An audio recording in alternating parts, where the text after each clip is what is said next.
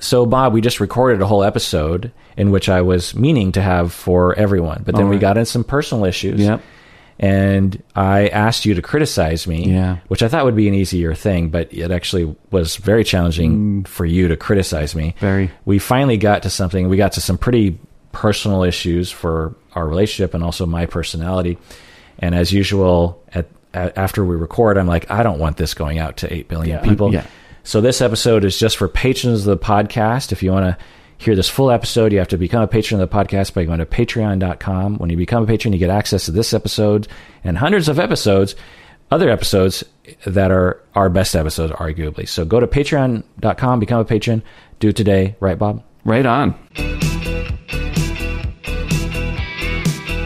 So, Bob, I have a bunch of emails from the listeners. Let's read them. What do you say? I say let's. Oh, somebody was buzzing at the window, Yeah, it's like a bird. like a hummingbird, maybe. Yeah, um, it distracted us.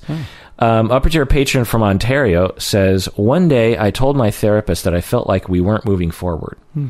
This prompted her to refer me to another therapist. Oh. This has left me wondering how we became so disconnected in the first place. Hmm. I think it's because she started talking about a book she was writing too often in our sessions. Hmm. I would tell her things about my life, and she would say, Oh, I'm going to be talking about that in my book. I found it a bit off and off putting, and odd and off putting.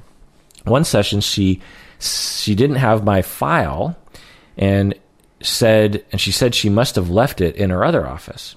I've never been to her other office, and I know she's mentioned writing her book in that other office. Hmm. It instantly felt like she was using my file for notes for her book. I understand this may just be my anxiety, but this situation seems odd. Is it unethical? Bob, what do you think? It's not unethical for her to have your file in her other office.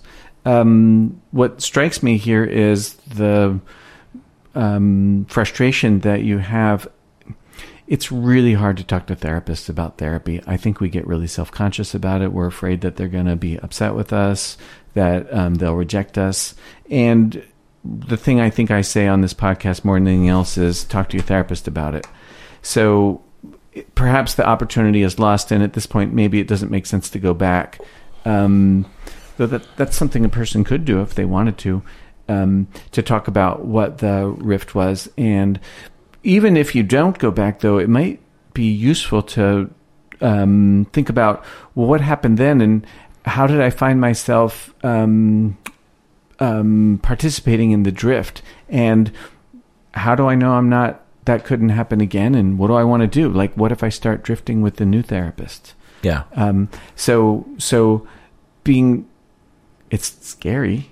I think I think it's scary, um, but it is completely useful to talk about. In fact, it, some would argue that it is indeed one of the main functions, or or the main function of therapy, is to pay attention to and focus on what is the experience of the relationship. It sounds to me like what happened for you guys is you um, didn't have that. Um, you didn't get a chance to do that kind of reflective learning, uh, reflective discuss, talking about the relationship that you were in and your dissatisfaction with it. Right. So I love that you brought it up. I Yeah. mean, you did. You brought it up. Yeah, you're you're saying that you, uh, were, you know, you felt disconnected. It Yeah. sounds like you agreed between therapist and client that you were stagnating, and your therapist either referred you or floated the idea of changing to another therapist, and you agreed. And that happens sometimes. Yeah. Nothing wrong with that. But you felt like maybe something went wrong there, or there's some mm-hmm. loss there, some mm-hmm. some information that you're trying to learn, mm-hmm. and you want to talk about it some more. It's possible that you're never going to be able to talk to that past therapist because it's it's a little uh, it can it can be sometimes unethical for therapists to even answer your calls regarding those kinds of things. You're in th- you're with another therapist now, and you can talk with that person. Yeah. And uh, it, it- now the other question is the so the other thing is you know to reflect what Bob was saying is it sounds like maybe this is touching on some of your own issues around abandonment or distrust in other people or feeling disconnection or aban or betrayed or um, I don't know with you know feeling as though people are withdrawing from you or withholding from you. We a lot of us have traumas about people withholding things from us, emotional attunement from us, and so there's that it did did something unethical happen? No, as Bob was saying, there's nothing unethical about having your client file in another office. There's also nothing inherently wrong with her writing a book based on her files, as long as she follows the principles of masking the client's identity, uh, asking for permission, or changing details so that no one knows what they're talking about. Then no one knows who they're talking about. Then, um, generally speaking, depending on the situation, it, it's it's ethical. So uh, she, if she's writing a clinical book, then yeah, it's possible that she was using your your file. Now, if you feel violated by that, you can certainly say, "I feel violated, and I don't want you to use my file." Then therapists and an author would agree to that for sure. Uh, but you know she's writing a book, and you know that she had her file, your file, in another office. You know nothing more beyond Yeah. that. Um, anonymous patron says, "Why do couples therapists often have no availability?" My spouse and I are currently making the decision to separate. Hmm. I care about him deeply, but no longer see a future together, and I am optimistic that I am optimistic about. Hmm. We have many issues in our relationship that have arisen over time, and realistically should have been dealt with in couples therapy long ago. We also have problems individually that we need to work through. I, for example, have OCD and perhaps some narcissistic or borderline tendencies. Hmm. I'm not sure. I have contacted some practices that I have heard positive things about. Do you know why it is so difficult to find a high quality couples therapist with availability? I thought that the nature of couples therapy would mean that clients would come and go and create more availability. Bob, what do you think? That has not been my experience, and I do ninety five percent of what I do nowadays is couple therapy. Yeah. I'm um, Ninety-five percent of your clients are couples. Yes. Really, I did not know that. I Oh, mean, I knew a substantial portion, but Yeah. ninety-five percent, Yeah. And that lends itself to the fact that couples clients don't leave. They don't Yeah, necessarily, and I'm not in any rush to get anybody out the door. I'm interested in in um, you know however long it takes. If, right. and couples therapy never ends in my experience. It's it's pretty rare. I mean, certainly there have been clients that have terminated with me, Sure. obviously, and said we're done Yeah. or we we want to take a break Yeah. or whatever. And there have been other times when I've had clients that where we've agreed that you know they probably reached a point, but there's never a point with a client, really any client, given our style of therapy, where either one of us have thought, "Yep, you are completely done." All of your psychological problems and relationship problems and schema problems and relational traumas, they're all done. Mm-hmm. You do not need an ounce of therapy anymore. You and I would never think that. And for couples, that's a ridiculous notion. You know, uh, we're never going to fight again. We're never going to be upset with each other again. We're yeah, never going to have a sexual problem. Yeah. Our, our lives, our relationship is perfecto. yeah. Uh, is a and and by extension we'll never need you or benefit is probably a better way Right. From talking with you at least once a month. Yeah. You know, because that's for me, couples will transition eventually to once To, a to that kind once a of month ish or something Yeah. and find tremendous value in that. Yeah. So that's one reason why Yeah. it's hard to find a, a good couples. But why else do you think it's hard? Um, I think the pandemic has made everybody busy. Um, so uh, those those reasons. I also think that our industry is one of the dumbest industries when it comes to the internet and to technology. because, and I think medicine in general, but particularly therapists, it would be so easy for every licensed clinician to be in one government database or just one database and for that to be easily searchable Oh, yeah. and t- so that you can get connected with Uh, the right therapist for you in your area that charges what you what, you know that has availability. You we are in we're living in the 50s you essentially have to look in the yellow pages which is psychology today and not every mm-hmm. therapist is on psychology. Mm-hmm. I'm not on psychology today. Mm-hmm. And you have to so you have to look in the yellow pages and then you have to read their page which is completely incomprehensible to and and many therapists don't describe themselves very specifically you know Yeah. they're very general kinds of statements Right. are you struggling with you know, emotional and relationship problems, will I talk with you about so you can gain your own empowerment? You know, just this kind Yeah, of this sort of- phrasing, it just means nothing. It doesn't mean anything. And so, and you know, people will claim that they specialize in trauma Yeah, and yeah, depression, and Right. and I know for a fact that many of those people do not specialize in those things. They Yeah. think they do, but they don't. Right. And you, as a patient, are just cold calling these randos, Yeah. and then the therapist almost never call back, which is another problem that you and I talk about. I know. I hate that. Yeah. So there could be available therapists that just literally aren't calling you back because they're so disorganized and unprofessional that they mm-hmm. don't know how to call people back. And so that's the 50s. That's what it was like when our grandparents called a dentist. Was they looked them up in a database or they looked them up in the in the in the yellow pages, of which not every dentist was in the yellow Sure. pages, and you just had to call and hope that this person is right for you Yeah. and then you had to go and try them out. This is a we're this is 2021. Yeah. We have the the ability to have a database where every single thing. I mean, how nice would it be if every single licensed person had to be in this database, and there would be a little toggle that said, "Are you available? Do you have spots open?" Because I still get calls, and I have to tell them that I don't have any. I haven't had any availability for years. And so, how easy would it have been if there was just a database? Because there's nowhere I can put that.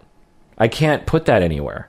There's no place for me to tell the world I don't have any availability. How nice would it be if you just went, okay, show me every therapist who actually has availability today or this week or this month?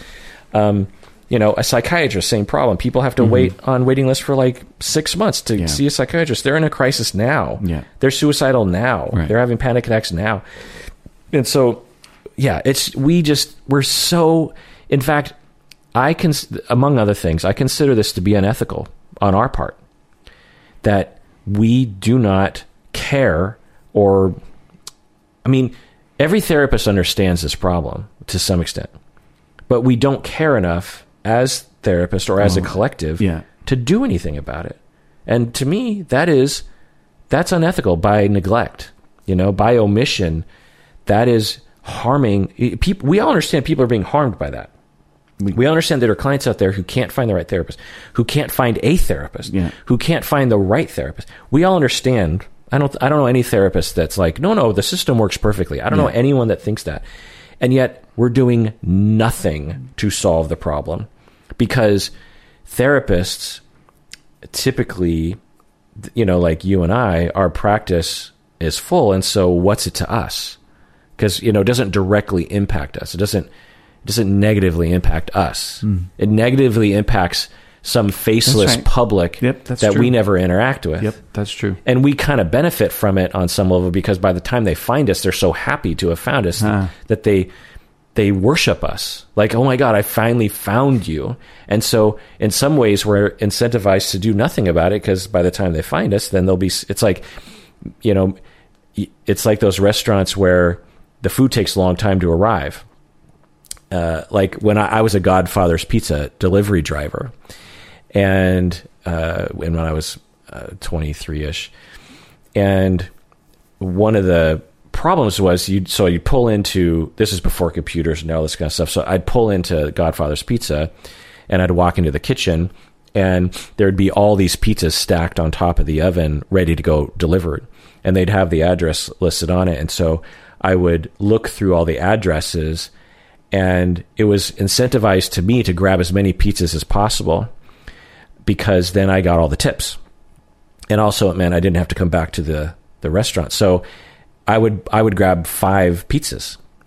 And what that means is the fifth pizza I deliver is going to be like an hour and a half from the time they ordered it. Because, you know, of course, by the time it's on top of the oven, it's already been 20 minutes by the time it was, you know. And so I win because I get the tip, but the customer loses because my incentives do not do not help the customer. Right.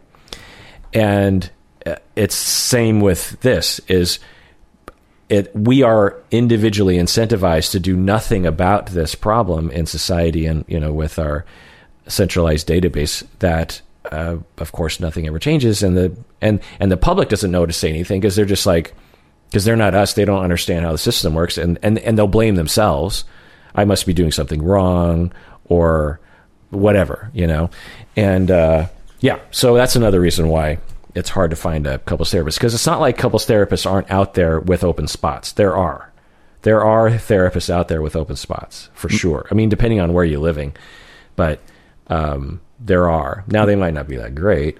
My availability shifts um, unpredictably and can shift rather wildly even over the span of a couple of weeks. Like somebody's dropping out, somebody I have space for a new person to join. right. So imagine if there's a little box that you just checked, you know, every week. I wouldn't like to do that because it'd be so variable. Um, but what I want to say is if you're a therapist, please return phone calls to prospective clients. And I always say to people, look, therapist schedules shift. Like I'm, I presume they're like mine; they can shift unpredictably. And so I always say, if you think they're good and you're still looking in two weeks, call them again. And um, if you didn't get a call back, call them again. It can't help but sting when you know you're in need and the other person doesn't even have the courtesy to, you know, say sorry, I'm busy. Yeah. But um, we've we've had that when we were looking for couple therapy. Um, I called several of the people in town here that I believed would be good, and I'd say most of them did not even return the phone call saying they were full. So I, you know, I presume, I would suspect half of them weren't weren't full, Uh. and they're just so disorganized that they just yuck. didn't call you back. Yeah. Yeah. So, so for folks who are, though, if they're looking for EFT, there is a there is a database. Um, if you go to ICEEFT.com, that's the International Center for Election, Excellence in Emotionally Focused Therapy for Couples, ICEEFT.com. They do have a database, um, and you can find out who who's in your area um, and what, to some degree, what their training and experience is. And Gottman, I'm sure, has a database. Yeah, I think Gottman does too. Yeah. Yeah. Yeah. Uh, all right. Patron Liana from Vegas says, "Is this professional behavior from a therapist?" I always love these kind of emails. Oh well. I am diagnosed with borderline, and my ex has severe anxiety and depression. We are in constant contact and amicably separated. But my therapist constantly tells me he's using that, my uh, ex is using that as an excuse to have sex with others and preaches women empowerment. So, let me- let me- I'm not sure I'm quite I- following yeah, that. I, I'm I'm diagnosed with borderline, and my ex has severe anxiety and depression. Okay. We are in constant contact and amicably separated. Okay. But my therapist constantly tells me that he's using that, meaning anxiety and depression, as an excuse to have sex with others and preaches women empowerment, or the fact that they're separated as an excuse, something as an excuse. After my sessions with my therapist, my ex has to assure me that that he's not doing that, Huh. um, and he's not exploiting me essentially. Huh. As someone with borderline, I already have trust issues, but my therapist tells me she has my best interest. Is this a red flag? Bob, what do you think? I'm not quite sure I'm following. I think that this is. I'm not. I'm not sure I quite follow this, so I'm just going to do my well, best. essentially, what I think she's saying is, I have borderline. yeah. I have trust issues. Right. My therapist is 100% sure that I'm being exploited by my partner. Okay. but then and I get convinced of that and then I go to my partner and he has to reassure me a lot that he's not doing that and I believe him and so I kind of feel like my therapist is wrong hmm. but maybe I'm wrong because I have issues that's essentially what she's saying So we can only answer this based on the information that is presented to yeah us. we don't know what's really happening Okay. So the thing that stands out to me is, um, well, shit. What does stand out to me? I don't know that it's up to me as a therapist to decide if somebody's being exploited. Like, I don't know if I know that. I could ask them though. Hey, what's the impact of this experience on you? Yeah Right, and how does this relate to our goals together? but what if you thought that a client because of their traumas or distortions uh, didn't have the personality capacity to notice when they're being exploited i mean that happens Yeah, that does happen. and it might be important for us to suggest like maybe you're being exploited Okay, yeah, I agree. So I I think it probably both are true. One is it would be important to suggest, hey, it looks like you're being exploited here. If I thought that was the case, also, what's happening here for you that's leading you to tolerate it or put up with it?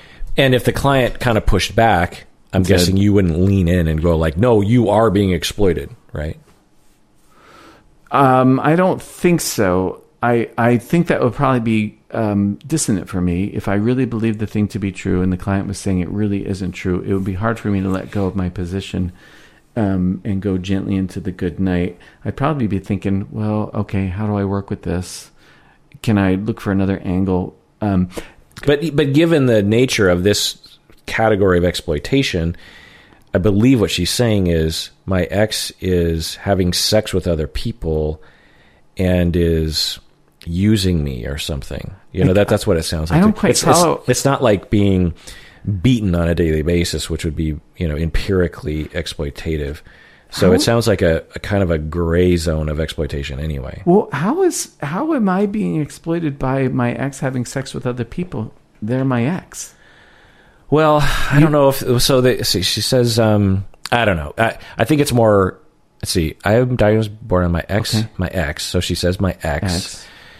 We are in constant contact and amicably separated. Okay. My therapist constantly tells me he's using that as an excuse to have sex with others and preaches women empowerment. So so So maybe they're still having sex with each other. They're even though they're broken up oh or Well- something. I don't well, know. I- What's wrong with him pursuing sex? I mean, I'm not sure. I think his behavior is ethical, but but what's wrong with him pursuing sex with other people? Yeah, I, You're not. If they, It's- if this yeah, person, it sound it, yeah. it has who knows, but it has the flavor of there's a certain mindset that and who knows. Yeah. Men are dogs and they use women for Oh, sex yeah. and and sex is something as a woman you have to sort of you have to be protective of your sexual I don't know what you call it soul if you will purity I, I don't know no, purity isn't the word you have to uh, protect yourself sexually because men will get you you know men will use you you know what I'm saying yeah, I get it, but and I don't know if that's where it's coming from but Okay. but it it's possible it's possible. yeah Well, so um, if that person, whoever wrote in, if they wanted to write in again and clarify what the question is, Sure. maybe we could take another run at it. Well, what I'll say is it's hard to tell, as Bob is saying, but I will say it's very possible that your therapist is onto something because you might be blind to something. You might be blind to exploitation or harm from your ex. It could be kind of nuanced where your ex could be a good force in your life and a bad force. Yeah, right. And it's possible that your traumas or your normalization of exploitation to yourself is clouded and you're distorted about Right. We, there's certainly been a lot of clients that I've treated like Yeah. that, and even people in my personal life. When I just look at them, I'm like, so you realize that you're being exploited by your partner, Right. And you're completely oblivious to this, Right. and you deserve so much more. You deserve Right. like someone who loves you and treats you well. Like I don't understand why you're doing this, and I, I, I mean, I understand why they're doing it, but, but so it's possible that Leanna, you are being, you know, your therapist supposedly is supposed to be knowledgeable about these sorts of things. And so if your therapist is saying something that it's absolutely worth listening to. And, and as Bob always says, you know, have a conversation. You just be like, you know, I can you convince me of what you're, because I, I don't really understand what you're saying. I, I don't feel exploited. Can you, you seem to be very sure that I'm being exploited and, Right. and that I'm being treated unfairly as a woman, particularly. Can you, can you convince me of that? Can we have a debate about that in a way that is respectful to each other? Uh, you certainly deserve that. Yeah. Um, but it's also possible that your therapist has a distortion that definitely happens. I mean, therapists aren't immune Nope. to gender weirdness and to sexual weirdness and to their own uh, countertransference, obviously.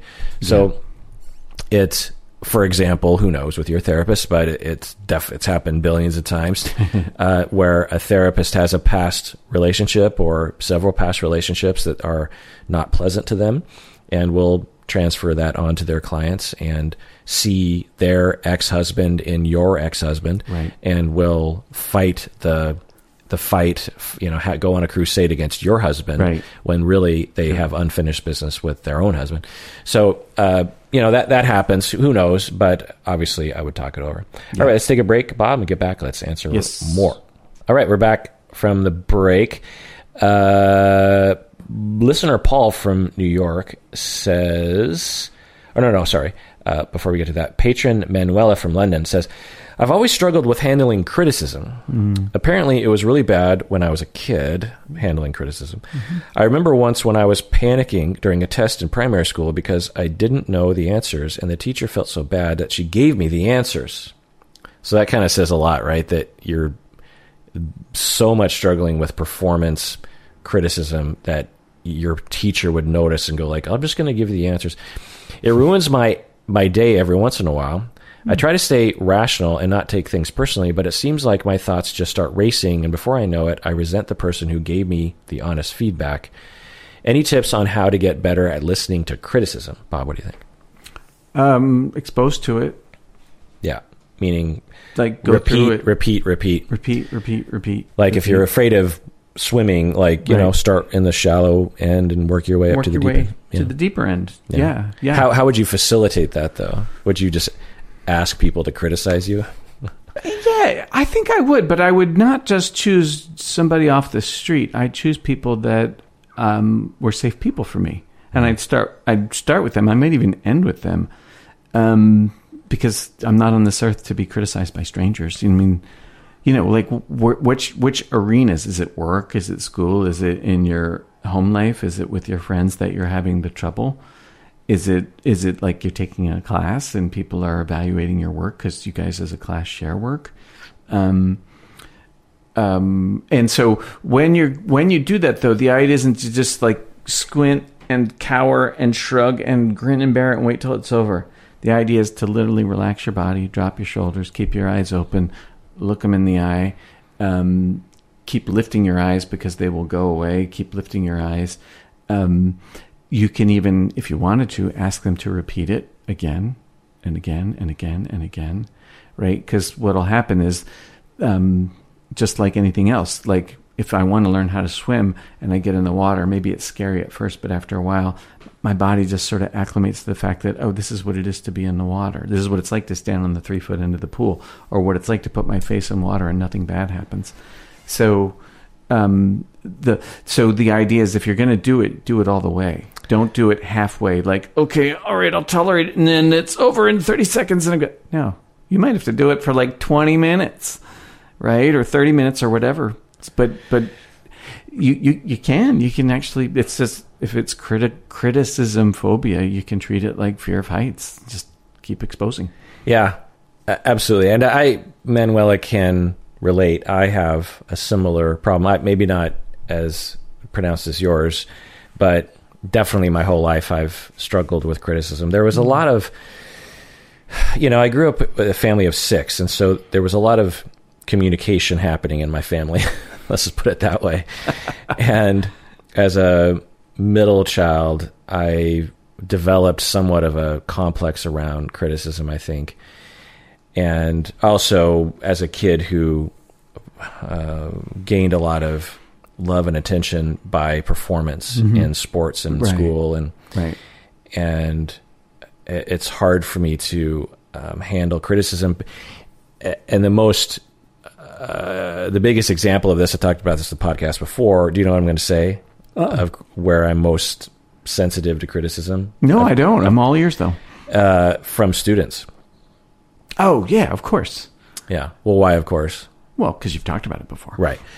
In that, because like a client, I don't want a client to hate me, but if a client does hate me for some reason, it just doesn't, uh, you know, work me up the way Might that be part of therapy is that they hate you. So Yeah, but you know, I've had clients who have blown out of therapy because they hated me, Oh, okay. and it's not pleasant. And I've had a panic attack in the like an actual panic attack in the middle of a session as a client was berating me. Mm-hmm.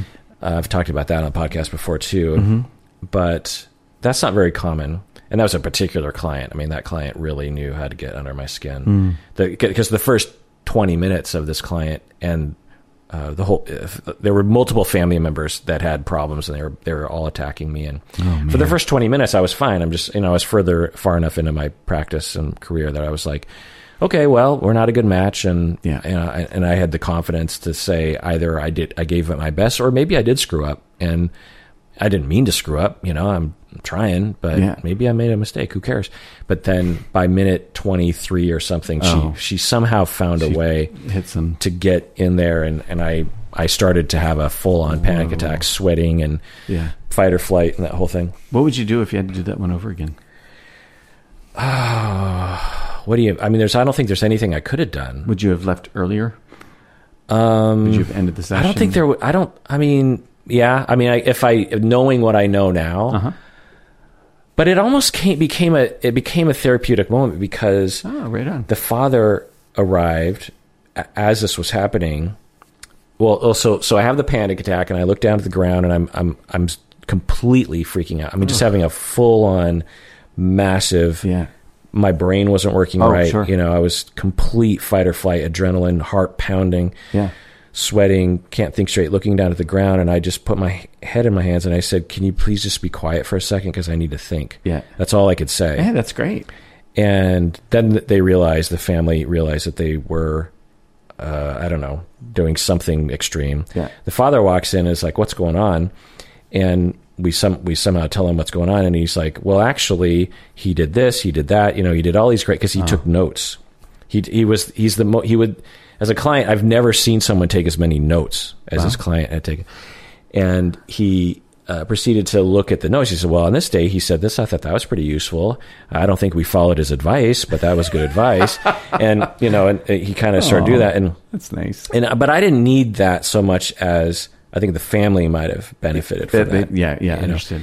And so, um, if I could do it again, you know, I don't know if I would do differently because the the only other alternative is for me to have either walked out earlier, which that would negate the possibility of eventually what happened. Sure. Or if I had started off the session by saying, "I'm sorry, I've completely failed you. I feel like I've failed you. I feel like I'm I haven't been very helpful. I mean, maybe maybe that would have helped, but I don't know how they would have reacted to that. Maybe, maybe you know? who knows if anything would have made it different. right. Yeah. So, so yeah, I have a hard time with criticism from students. I don't know what it is. I, I think it, it also has to do with my need to be seen as a smart person. I, I have a a trauma around needing to be smart and uh, or being dumb, being perceived as dumb, being perceived as uncon- incon- unconscientious. Well, that see that's going to trigger me because I don't know the word for lack of conscientiousness. I'm just joking. what is it? Is it unconscientious? It seems like that would be the right one, right? Anyway, um, if I'm perce- if if I perceive that other people perceive me, which is critical because I would have to because I can be distorted about what other Sure. people. Right. But if I perceive that other person perceives me as being irresponsible or not intelligent Right. or um, Not know, knowledgeable? not knowledge. Well, it's not knowledgeable. No. It's mm, ha- having having um, good thought processes. Because it's fine if I don't know something. I, I don't have a trauma around. You know, if someone's like, "You don't know the uh, the you know fastest animal in Asia," like I, I'm not. I don't care about that. But if it's something that I hold as important for me to understand, I don't know. Anyway, point is, is that With students. I can relate to you, Manuela, that uh, when I, ex- I can be extremely sensitive to criticism to the point where I have to get into a physical, meditative, or mindfulness space to be able to listen, as Bob was saying earlier about you know body relaxation to criticism, and um, now, if it's done in a certain way, you know, if a student says something like, "I don't like that you did that," I, it it just really depends. Like, Yeah. there's certain, and if I think about it, it's if a student says, "I didn't like this,"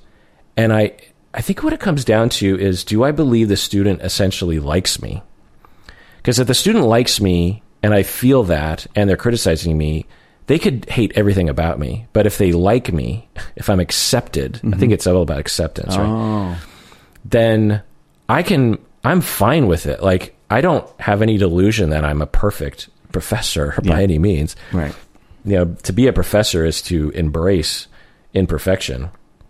But uh, when I get the impression that the student harbors kind of a secret or a unsaid, you know, distaste for me in Oh, general, Yeah, right. you know, like a some sort of ball of uh, that's been building up over time of yeah, I don't like this guy. Mm-hmm. I, I think he's stupid. I mm-hmm. think he's arrogant or whatever it is that they mm-hmm. they kind of build up about me. If I hear criticism and I think it's coming from a place of that, it destroys me. I won't be able to sleep at night. Like literally, it'll the adrenaline pumps and um, it will plague me. I mean, I, I won't go into the details, but something happened last quarter. Oh. It was this little moment in class oh. that still plagues me. Hmm. Like it, like once a week, it kind of pops into my head. I'm just Damn. like, you know, did I Yeah. did I fail that student? It's like you cringe. yeah. Yeah. And did I? And do they? Do they think of me in the way that I wonder if they think about me mm-hmm. in that way? You know. Um, so Manuel, I get it. You know, criticism. We all have varying degrees of of trauma and different flavors of it. So I, I get it, but the key for me is, in addition to what Bob is saying in terms of habituating, is cultivating uh, accepting relationships with people. You know, the corrective experience of am I acceptable? And I think that's what it comes down to. Am I good enough? Yeah. And if you have relationships that are uh, cultivating or um, that tell you that deep down, then you can withstand more criticism. And so I think that's important. Is because a lot of people say, well, you just have to like be resilient to criticism, and, and that it all, as people know, that my whole shtick is you can't do things alone. We're not solitary creatures. So sure, try to be more resilient and try to have cognitive um, resilience. Say, well, you know, criticism is good, or this doesn't Yeah. mean I'm a bad person. Right. But that can only go so far. Yeah. If if I feel accepted truly or Right. mostly by, you know, the few kind of you know by Stacy, by Bob, by Umberto, and maybe some other people in my family, if I feel truly accepted by them and someone criticizes me, I'm much more able to handle that. And I can go to them, which is another tip, is to go to people with your criticism. You know, if I feel criticized, I'll go to Bob and I'll be like, I feel criticized, and Bob will always, you know, make me feel better, and then I feel better. Another thing to do is to laugh it off. You know, is we're all flawed. This is what I do. Is just, just you know, like with that thing that happened last quarter, I just have to say, well, because because part of the part of the struggle, negative wise, is I'm still trying to narrativize this these past events as if I didn't screw up, you know, that I didn't make a mistake, that I don't have uh, blind spots or something. You know, I'm st- I'm trying to like, well, maybe he maybe he's I don't know, maybe they got it wrong or maybe I misperceived the situation or something.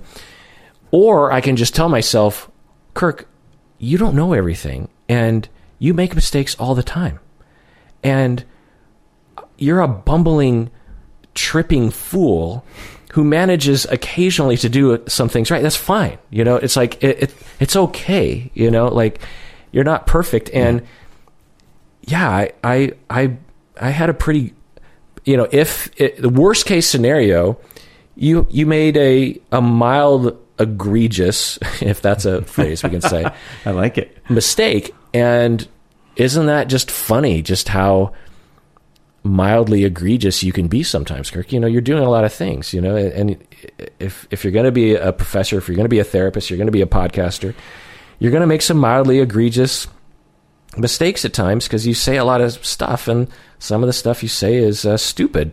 You know, and and uh, and isn't that that's just that's okay? You know, and you know, I'm the fool on the hill, as Paul would put it.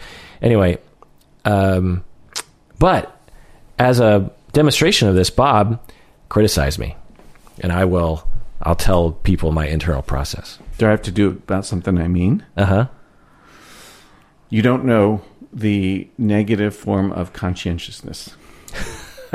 No, no. Give me something good, man. Like dig down deep. This will be therapy for you and me, honestly. Oh God, I don't want to do this.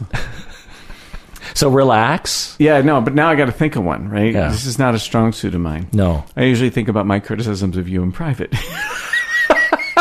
Well, you're also like super nice and very anti whatever the whatever the opposite of criticizing. yeah, right. You're Yeah. you're the opposite of that. Um, I don't know if I'm going to be able to do this because I don't know if I'm going to be able to think one up. Um, hmm, hmm, hmm, hmm. I'm not a I'm not as good a listener. All right, all right. I I question your taste in white wine. yeah, you're kind of a wine snob. Uh, I mean, that's kind of a because I, I don't I'm not precious about my white wine. Okay, that's not a good one then. Well, uh, well, unless unless it's um, unless you believe it actually reflects something about me. No. Yeah, yeah, yeah. What do I care what you drink? Yeah, yeah. Well, I'm, Uh, I'm not the best listener, Bob. I, I'm pretty sure you know that. Yeah. Like, I, I, or at times, I'm not a very good listener. Yeah, Yeah. but so, so let me have that one. I'm not gonna. I don't want to participate in this. I just don't want to do it. Look, it's it's not that I couldn't. Come I'll up love you nice regardless, Bob. I know it. I know it anyway. Well, thanks. That helps. Um. I think it'd actually be good for us to have this conversation. all right, but but I'm on the spot now, and it's like this is really I'm on the spot too. well. Okay, all right, we're both on the spot here, so it's hard to come up with with um um. um, um, I'll make um, this a patron only episode. How about that? It won't help because I still can't come up with something. It's. I mean, go ahead, make it patron only if you like, but uh, Tell me a time that I wasn't a very good listener, that I let you down.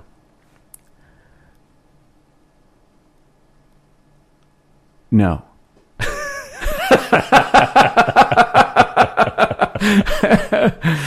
Well, I'll do it for myself because I, oh shit. I can uh, because I want to for Manuela of London uh, demonstrate what it's like to because this is pretty dear to me too. Actually, Okay, I can do it. okay, go for it. Something bad happened in my life a while back, and you know what it was. Because I called you.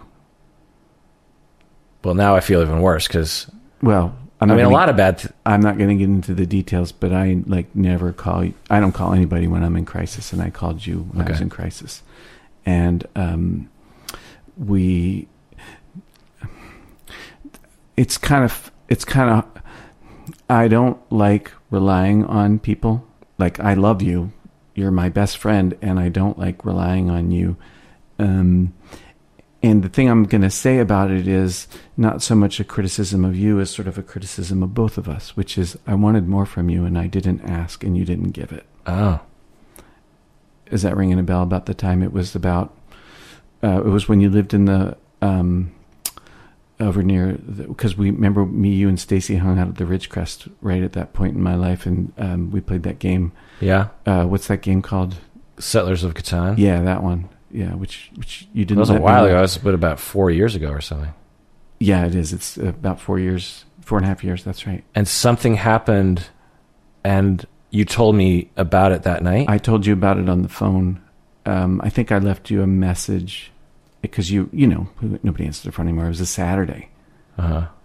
if I remember right. I think it was a Saturday, and uh, yeah, um, yeah, And you left a message saying that you were going through something difficult, yes, and it was obvious to anyone listening, for the most part, that I was being asked to rise to the occasion, and I didn't. And I don't even remember what it was, Bob, which indicates that you've got to No. be right about this. I'm being vague about the details because that's private business for me. Oh, but if you told me, if I, I, told remember. you, you'd know instantly. Oh, okay. Yeah, so it's not like that. Um, it's not like that. But anyway, at the time, I dropped the ball. That's that's a bit strong. I I wanted more from you. I wanted more support from you, um, and I was disappointed because you were well. First off, you weren't home. You weren't available, um, so that felt really weird. Um, that yeah, but you did. You called me back, and um, Talked about myself. no, no, no. But I think between the two of us, um, we did not pay. Well, you're entitled to that. I'm not.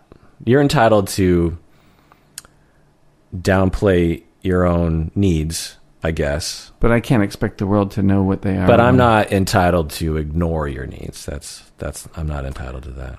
I don't.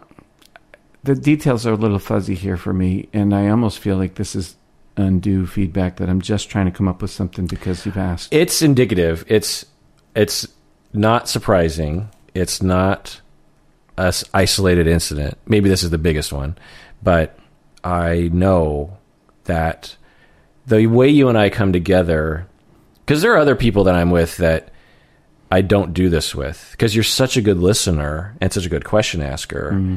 and I'm, and I'm such a blabbermouth that you and I can, unless I really put the brakes on, like it'll just be me talking and you listening. Well, see, the thing is, is I have a hard time with the brakes too. Yeah. I, I don't put on my own brakes, and I just get quiet and Right.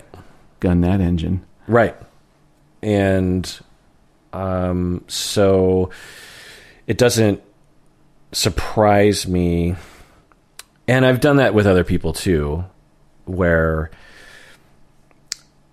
I will hear something important that will happen in their life. And where other people, like yourself, for example, would really key in on, whoa, like I'm hearing a little, I'm hearing a statement and they're not crying and but they're informing me about something that whoa this is big. Like i gotta you know even if they downplay it i gotta mm. lean into this one because mm-hmm. this this is big. This person probably needs me this person is probably going through a lot and deserves a lot of attention on this issue where i given the way that i was raised i suppose it it just um blows right past me sometimes. And if I don't pay attention to it, I'll, I'll just move on with my life as if I wasn't just um, served on a platter someone else's needs that, that I could help with. Um, so I, I, you know, I, I'm deeply sorry. Obviously, it's it affected you a great, great deal if you still remember it. I don't. I don't. It's not like I lose sleep over, walk around with the resentment of you. I don't. I think one of the things that's true about our friendship over the last couple of years is it's deeper. I feel safer, and then in just my own personal growth, I've been pushing against my habit of um, uh, um, being so quiet that I don't say nothing. And I think I, I tell you more than I used to about you know stuff. I don't know that I say anything that you didn't already you don't already know about me. I don't know, but I think I'm probably more um, Yeah. open with you than I than I used to be. Mhm. And I I think I've always been pretty open with you. Mm-hmm. Yeah. Well, but I will take it as criticism, and it's not a happy. This is uh, unlike my choice in white wine or my lack of knowledge about how to what the opposite of conscientious is. I this is actually something I'm sensitive about Mm. and shameful. I guess is better a better word. You know about and. Well, how you doing? Because I'm not interested in you having shame just for its own sake. It's like what the fuck. I don't. I don't want that. How, how am I doing? Well, to, to, to model this for Manuela, Mm-hmm. um, Your shoulders are relaxed. Your eyes are up. You I have feel safe with you is the thing. yeah. You know, I feel I don't have adrenaline because if you were someone else, or yeah, if you were someone else that I didn't feel I could trust, Yeah. uh, and I guess if you worded it differently too, I would. Mm. Um, my adrenaline would be triggered, and I'd I'd be Sure. sweating, and I'd be having a hard time Sure. breathing. And, if I you know. attacked you, I mean verbally. But even if you attacked me, I just don't think it would uh, get me. Well, that's good. So, so there's that. Another part of it is that I've known this about myself for 30 plus years. Yeah. You know, I've been in a lot of therapy and I've been Mhm. in, and, and obviously as a therapist, I've self-reflected a lot and Yeah. I know this about myself and have had enough sweaty moments in the past to not have it be sweaty now. Oh, good for you. I'm just like, yeah, that's a problem that I have. I mean, I would, I, I think I would say that I'm paradoxically a very good listener and also a very bad listener in this, you know, depending on the context. Mm-hmm. Um, because I, I don't know if this is arrogant to say, but I'm a better listener than a lot of people in my life. Oh yeah. So, I, and I know that to be, you know, Yeah. anyway. Uh, but at the same time, it's not uncommon for people close to me to be like, to say something along the lines of what what you just said, you know, Mhm. and uh, and that's and being as a human being and also being as a therapist, it's a pretty shameful thing to be accused of, you know what I mm. mean, and, and to realize about yourself. So, mm. so it does get me. And Manuela, what I do to myself as this is I become accustomed to this Right. personality trait. I conceptualize it. I have a conceptualization of it. My family aren't particularly good listeners. Uh, I don't mm. think any of them would say that. And we're also, as a family, fairly on the positive side of talk. Like there's their negativity isn't really encouraged.